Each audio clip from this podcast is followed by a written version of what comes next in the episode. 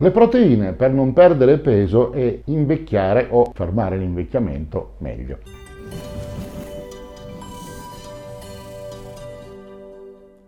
Sono Fulvio Dominici Cardino, presidente del Movimento Estensione Vita. Per vivere 150 anni è importante assumere integratori, ma anche proteine. Gli adulti più anziani hanno bisogno di nutrirsi con cibi che siano più ricchi di proteine quando stanno perdendo peso quando stanno avendo a che fare con una malattia acuta o cronica o quando sono ospedalizzati. Durante questi periodi stressanti, il corpo che sta invecchiando elabora le proteine in modo meno efficiente e ne usa molto di più per gestire la massa muscolare, la salute delle ossa e altre importanti funzioni fisiologiche. Qualsiasi persona adulta e anziana che sia in salute ha bisogno di assumere più proteine di quando era più giovane per aiutare a mantenere la massa muscolare. Tuttavia, fino a un terzo degli adulti un po' più anziani non mangiano adeguatamente e non assumono un adeguato ammontare di proteine per il fatto che c'è una riduzione dell'appetito. Ci sono problemi anche dentali o c'è una riduzione nel senso del gusto stesso hanno problemi per ingoiare o anche hanno capacità finanziarie ridotte. Questo si combina poi con una tendenza a diventare più sedentari con l'età e questo quindi mette queste persone a rischio di avere una massa muscolare che si deteriora avere una mobilità compromessa, quindi difficoltà a muoversi proprio e fare cose stupide, anche solo andare in bagno e farsi una doccia, e un rallentato recupero da malattie di vario tipo. E alla fine questo si traduce in una perdita della indipendenza. Si ha bisogno di un aiuto anche solo per, per alzarsi o appunto per andare in bagno, per fare la spesa, le cose base della vita. Ci sono ricerche che dimostrano che gli adulti anziani che consumano più proteine è meno probabile che perdano funzionalità, quindi l'abilità di vestirsi da soli, di uscire, di alzarsi dal letto, di salire una rampa di scale e cose di questo tipo. In uno studio del 2018 che ha seguito più di 2900 senior eh, sopra i 23 anni alla fine, eh, i ricercatori hanno trovato che coloro che assumevano col cibo più proteine avevano una probabilità del 30% minore di avere riduzione nella capacità di funzionamento del corpo rispetto a quelli che ne mangiavano di meno. Registrati per ricevere il tuo elenco personalizzato e gratuito delle sostanze necessarie per i 150 anni di vita, fino all'ultimo in ottima salute. Vai su www.mev.cx Registrati e ricevi l'invito esclusivo e non cedibile al programma 150 anni. Nonostante ci siano degli adulti senior che mangiano meno proteine e stanno comunque meglio, perché comunque il ridotto apporto calorico è comunque una cosa positiva, eh, questo non è comunque la norma, la norma è quella di cui abbiamo parlato, questo è stato affermato da Paul Jacques che era autore di questo studio e direttore del programma di epidemiologia della nutrizione allo Human Nutrition Research Center on Aging dell'Università Jean Meyer. In un altro studio pubblicato nel 2017 che ha seguito circa 2000 adulti anziani in un periodo di 6 anni, le persone che consumavano l'ammontare più ridotto di proteine avevano circa il doppio di probabilità di avere difficoltà nel camminare e nel salire delle scale rispetto a coloro che assumevano maggiori proteine. Questo risultato, fra l'altro, era stato già eh, aggiustato per metterlo a posto tenendo conto delle condizioni di salute generali, di condizioni croniche e altri fattori che potevano influenzare il risultato, quindi un risultato pulito. Chiaramente assumere con l'alimentazione un'adeguata quantità di proteine non è che eh, impedisca qualsiasi perdita di massa muscolare legata all'età, ma questo fatto di non assumere abbastanza proteine può eh, essere un fattore che va ad esacerbare, quindi a aumentare l'effetto delle cause normali di questo tipo di eh, perdita muscolare in adulti anziani e quindi accelerare questi effetti che comunque ci sono. Quindi quante proteine si dovrebbero assumere quando si va verso l'anzianità? Normalmente si parla di 0,8 grammi di proteine per chilogrammo di massa corporea. Quindi per una donna di 70 kg parliamo di attorno a 50 grammi di proteine al giorno. Per un uomo di 85 kg parliamo attorno ai 60-65 grammi di proteine, sempre al giorno. E quanto ce n'è nel cibo? Eh? Per esempio, non so, una porzione di yogurt greco ha circa 18 grammi di proteine, una porzione di formaggio 14, una di pollo senza pelle 28 grammi, mezza tazza di lenticchie 9 grammi, una tazza di latte 8 grammi. Chiaramente questi sono dosaggi che si applicano alla popolazione in generale. Come abbiamo detto, gli anziani dovrebbero aumentare questo tipo di assunzione in generale. Poi ci sono casi particolari, se per esempio uno ha delle condizioni particolari ai reni è soggetto a calcoli renali, deve stare un po' più attento su queste cose, quindi come sempre diciamo bisogna parlarne con il proprio medico di fiducia che sa qual è la nostra condizione particolare. Uno studio del 2013 ha comunque concluso che adulti anziani in buona salute è meglio che consumino da 1 a 1,2 grammi di proteine per chilogrammo di massa corporea. Quindi questo è dal 25 al 50% in più di quanto viene raccomandato in media per tutti gli esseri umani. Queste raccomandazioni sono state comunque portate avanti dalla European Society for Clinical Nutrition and Metabolism. In caso di eh, presenza di patologie, c'è quindi bisogno di maggiore apporto proteico nel corpo, si può anche aumentare questo apporto a 1,2-1,5 grammi per chilo di massa corporea.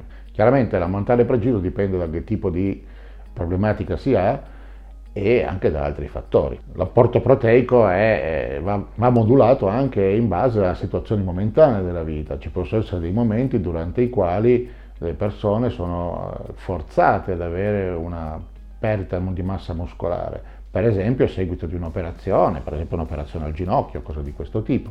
In generale si dice che bisogna avere un aumentato apporto proteico quando qualcosa nel corpo di una persona anziana sta cambiando, a seguito magari di un'operazione, di un qualche tipo di trattamento. Ma una cosa importante non è la dose totale di proteine che si assumono ogni giorno, è anche molto importante la dose di proteine che si assumono per ogni singolo pasto, perché se si assumono troppo poche proteine nel singolo pasto, il livello potrebbe essere non adeguato a stimolare il fatto che questi aminoacidi, che sono poi i mattoncini base delle proteine, quindi vengono, le proteine vengono sempre smantellate negli aminoacidi e poi il corpo assume gli aminoacidi. E se la dose di proteine assunta in quel singolo pasto è troppo bassa, potrebbe darsi che l'assunzione di questi aminoacidi dentro ai muscoli scheletali non venga attivata.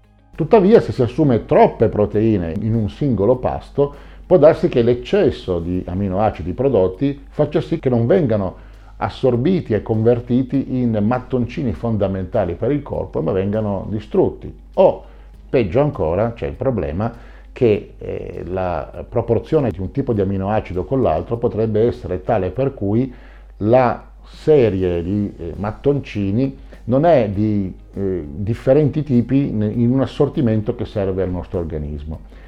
Quindi vuol dire che dei pezzi che sono in eccesso e non hanno un accoppiamento vengono convertiti in cosa? Vengono convertiti in carboidrati, in zuccheri, quindi in grasso alla fine. Quindi anche mangiare una bistecca potrebbe non essere una cosa così positiva. Uno dice io mi mangio solo bistecche, eh, non assumo assolutamente, non mangio carboidrati, non mangio il pane, non mangio i dolci, non metto lo zucchero nel caffè. E se la struttura aminoacidica, cioè se la tipologia di aminoacidi che sono presenti nelle proteine di quella bistecca che stai mangiando non rispecchia la proporzione corretta per il tuo corpo, i pezzi che avanzano non vengono buttati, l'organismo se li usa per farci carboidrati e zuccheri. Quindi alla fine tu mangi una bistecca e una parte di quella viene trasformata in un pezzo di pane, in un pezzo di torta, nello zucchero che non hai messo nel caffè. Quindi bisogna stare anche molto attenti ai rapporti fra i singoli mattoncini, i singoli aminoacidi delle proteine che si vanno ad assumere. Questo tipo di rapporto è molto importante. Pensiamo al nostro corpo di nuovo come alla nave da crociera, nel nostro esempio classico. Se nel magazzino della nave da crociera mettessimo dei pezzi che servono a costruire biciclette per far sì che i passeggeri possano correre avanti e indietro lungo il ponte della nave, e quando noi caricassimo dal mondo esterno nei magazzini della nave i pezzi delle biciclette, dovremmo stare attenti, perché non possiamo mettere per esempio un sellino per ogni ruota che carichiamo, perché ogni bicicletta è fatta da un sellino ma due ruote. Quindi se noi abbiamo 100 ruote e 100 sellini, possiamo fare 50 biciclette con 100 ruote. Ci avanzano 50 sellini. Cosa fa la nave? Li butta da una parte e rimette in qualche altro tipo di deposito. È esattamente quello che fa il corpo con il grasso. Abbiamo assunto una quantità di aminoacidi delle varie tipologie che non quadrano uno con l'altro per quello che serve al corpo, la parte in eccesso di aminoacidi viene convertita in altre cose che possono servire, se si può. Altrimenti viene messa da parte per eh, i periodi di vacche magre. Quindi ci ritroviamo a ingrassare, ci ritroviamo anche a eh, avere dello zucchero in eccesso circolante nel corpo, avere tutti i problemi che produce, anche se ci alimentiamo soltanto di proteine tutto il tempo. Bisogna stare molto attenti su questo. Infatti ci sono degli integratori che forniscono le proporzioni corrette di aminoacidi e in alcuni casi forse ha più senso prendere la pasticchetta piuttosto che mangiarsi una bella bistecca. Lo so che sembra un'eresia da dire, ma se la pasticchetta ha la proporzione corretta di aminoacidi e noi invece mangiamo sempre bistecca, o mangiamo sempre pesce, o mangiamo sempre rane, so, il problema è mangiare sempre la stessa roba, eh, potremmo metterci in condizioni negative. È chiaro che, come diciamo, l'alimentazione sana e variata produce proprio questo, un ampio spettro di diversi tipi di proteine che entrano nell'organismo e poi l'organismo le smantella e ha un ampio spettro di mattoncini da cui pescare. Per tornare al discorso quindi del fatto che a ogni pasto bisogna avere un minimo di proteine, in alcuni casi vengono suggeriti 25-30 grammi, bisogna stare attenti per esempio a un momento della giornata è quello della colazione, per chi la fa. Durante la colazione l'apporto proteico è il più basso possibile, perché si mangiano normalmente solo carboidrati, ah, mangio soltanto una fetta, di, una fetta biscottata con un po' di marmellata e un po' di caffè e latte. Eh, le proteine sono solo quelle del latte che c'è nel caffè e latte praticamente. In questo senso è molto più sano in quest'ottica la colazione tipica americana, le uova strapazzate, il bacon, che hanno altri problemi per altri motivi, non sto dicendo di smettere di fare colazione con i biscotti e mangiare uova e bacon, però hanno un apporto proteico completamente diverso. Quindi bisogna pensarlo questo, perché altrimenti è come fare una specie di pasto abbastanza vuoto, ti dà energie, ti dà carboidrati, ti dà zuccheri, ma non ti dà le proteine e magari invece servirebbero per la tua specifica situazione del tuo corpo. Quindi cosa si potrebbe fare? Beh, per esempio si potrebbe aggiungere dello yogurt, lo yogurt greco per esempio, all'interno della colazione, quello le porta le proteine. Si potrebbe aggiungere qualche fetta di tacchino per esempio, che è comunque una cosa magra ma è proteica. Le proteine sono sempre proteine in qualunque forma, quindi le proteine degli animali contengono tutti questi nove aminoacidi essenziali di cui abbiamo parlato e di cui il nostro corpo ha bisogno. Le proteine delle piante no, se si è un vegetariano bisogna fare qualcosa per fornire gli aminoacidi che mancano o per comunque produrre un bilanciamento corretto. In media una persona perde il 30% della massa muscolare quando raggiunge l'età di 60 anni e la causa numero uno di questa perdita di massa muscolare è il ridotto apporto di proteine. E la massa muscolare che si perde più diciamo, pericolosa è quella delle gambe, perché la riduzione di massa muscolare nelle gambe produce una minore capacità di bilanciamento, di stare in piedi, quindi si può cadere più frequentemente e le cadute negli anziani sappiamo che sono pericolose, ci si può rompere qualcosa, è più difficile guarirne. Un'altra cosa che si ha con la perdita della massa muscolare è la perdita del tono muscolare.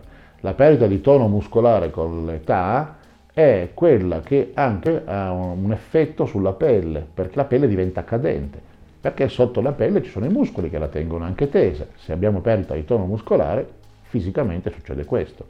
Quindi eh, cosa si può fare per evitare tutto questo? Beh, assumere più proteine rispetto a quello che si penserebbe normale consultandosi con un medico, stando attenti se hanno problemi renali, non bisogna fare così, bisogna fare altre cose, soprattutto cercare di andare nella direzione di assumere i sistemi di proteine che contengono al loro interno i nove aminoacidi essenziali. Ci sono delle sostanze specifiche per fare questo, per esempio ci sono i beveroni proteici, no? Noi li vediamo dappertutto, ci sono tante pubblicità ovunque di queste cose da bere, queste polveri che si sciolgono nell'acqua, nel latte e ti prendi il beverone e contiene tutte le proteine e gli aminoacidi essenziali che possono servire. Ci sono ricerche che dimostrano che la maggior parte di questi prodotti però non producono massa muscolare. Addirittura in alcuni prodotti fino all'83% delle proteine in questo tipo di beveroni è convertita in zucchero, che è proprio esattamente quello che non vogliamo. Quindi bisogna stare attenti è importante consultarsi con un dietologo appunto per poter variare sulla base del proprio gusto personale, se sia vegetariano, vegano e così via, e, e, poi integrare proteine. Ci sono dei prodotti specifici rispetto ai beveroni che sostituiscono completamente l'alimentazione, è meglio continuare ad alimentarsi in modo vario e sano e possibilmente, magari a una certa età, assumere integratori che contengono al loro interno tutti gli aminoacidi essenziali, soprattutto nella proporzione necessaria per il corpo. Questo è molto importante perché tutto quello che è sbilanciato rispetto a quello che serve al nostro corpo, alla fine viene convertito in zucchero, in grasso, si rischia di sviluppare a lungo andare il diabete, quindi bisogna stare molto attenti a questa cosa. Però è importante farlo perché non ci sono solo gli integratori, ma è importantissimo anche l'alimentazione, quindi vanno assunte queste proteine e poi alla fine questi aminoacidi nel modo più corretto in dipendenza da quello che sono i nostri gusti personali e le nostre anche scelte etiche di vita e questo comunque è possibile. Se questi video ti sono graditi, puoi mostrare il tuo supporto registrandoti gratuitamente al movimento Estensione Vita e facendo registrare coloro che ritieni possono essere interessati alle tematiche che trattiamo. È molto facile. Basta scrivere mev.cx su qualsiasi browser e verrai trasportato alla pagina di registrazione. Siccome le email possono spesso finire nello spam, sarebbe molto importante che tu ci indicassi anche il tuo numero di telefono. Noi non chiamiamo mai nessuno, utilizziamo il numero solo per inviare brevi messaggi con WhatsApp, Telegram o SMS al fine di segnalare l'uscita di nuovi video o eventi particolarmente importanti per il nostro pubblico. Ricorda che Movimento Estensione Vita non vende nulla e non condivide i dati dei suoi utenti con nessuno, quindi non ti arriverà mai pubblicità. Ti racconteremo solo quello che c'è di prodotti disponibili e poi sarai tu a decidere se e cosa assumere parlandone sempre col tuo medico di fiducia perché la medicina ufficiale è importante e vanno seguite le indicazioni dei medici ufficiali. Non diciamo che questa cosa si va a sostituire a una vita sana e a una dieta sana e al fatto di andare a farsi controllare tutte le volte che serve e assumere tutti i medicinali che ci vengono prescritti. Questo è un potenziamento che ci fa rimanere operativi, lucidi e in grado di goderci la vita. Tutte le nostre attività sono no profit e hanno il solo scopo di informare il pubblico italiano sulle nuove possibilità e ricerche nel campo dell'anti-age e dell'antivecchiamento. È un settore che evolve molto rapidamente, quindi assicurati di mettere un like nei canali social che preferisci o direttamente su YouTube, in modo da non perdere nessun aggiornamento sulle tecnologie importanti per la tua vita estesa. Dimostraci di gradire il nostro lavoro iscrivendoti, facendo iscrivere e condividendo i nostri contenuti sui tuoi canali social e con coloro ai quali tieni di più. Mi fa personalmente molto piacere leggere i commenti, partecipa anche tu, condividi sui nostri canali ogni domanda o suggerimento, noi ti risponderemo il più velocemente possibile. Ci piace parlare con te, scrivi anche solo qualche parola di supporto, grazie. Noi ti consideriamo parte di una grande famiglia e vorremmo che tu ci aiutassi facendo la cosa migliore non solo per te, ma anche per quelli a cui vuoi bene. Noi ci teniamo davvero a te. Per il momento è tutto, lunga vita e prosperità.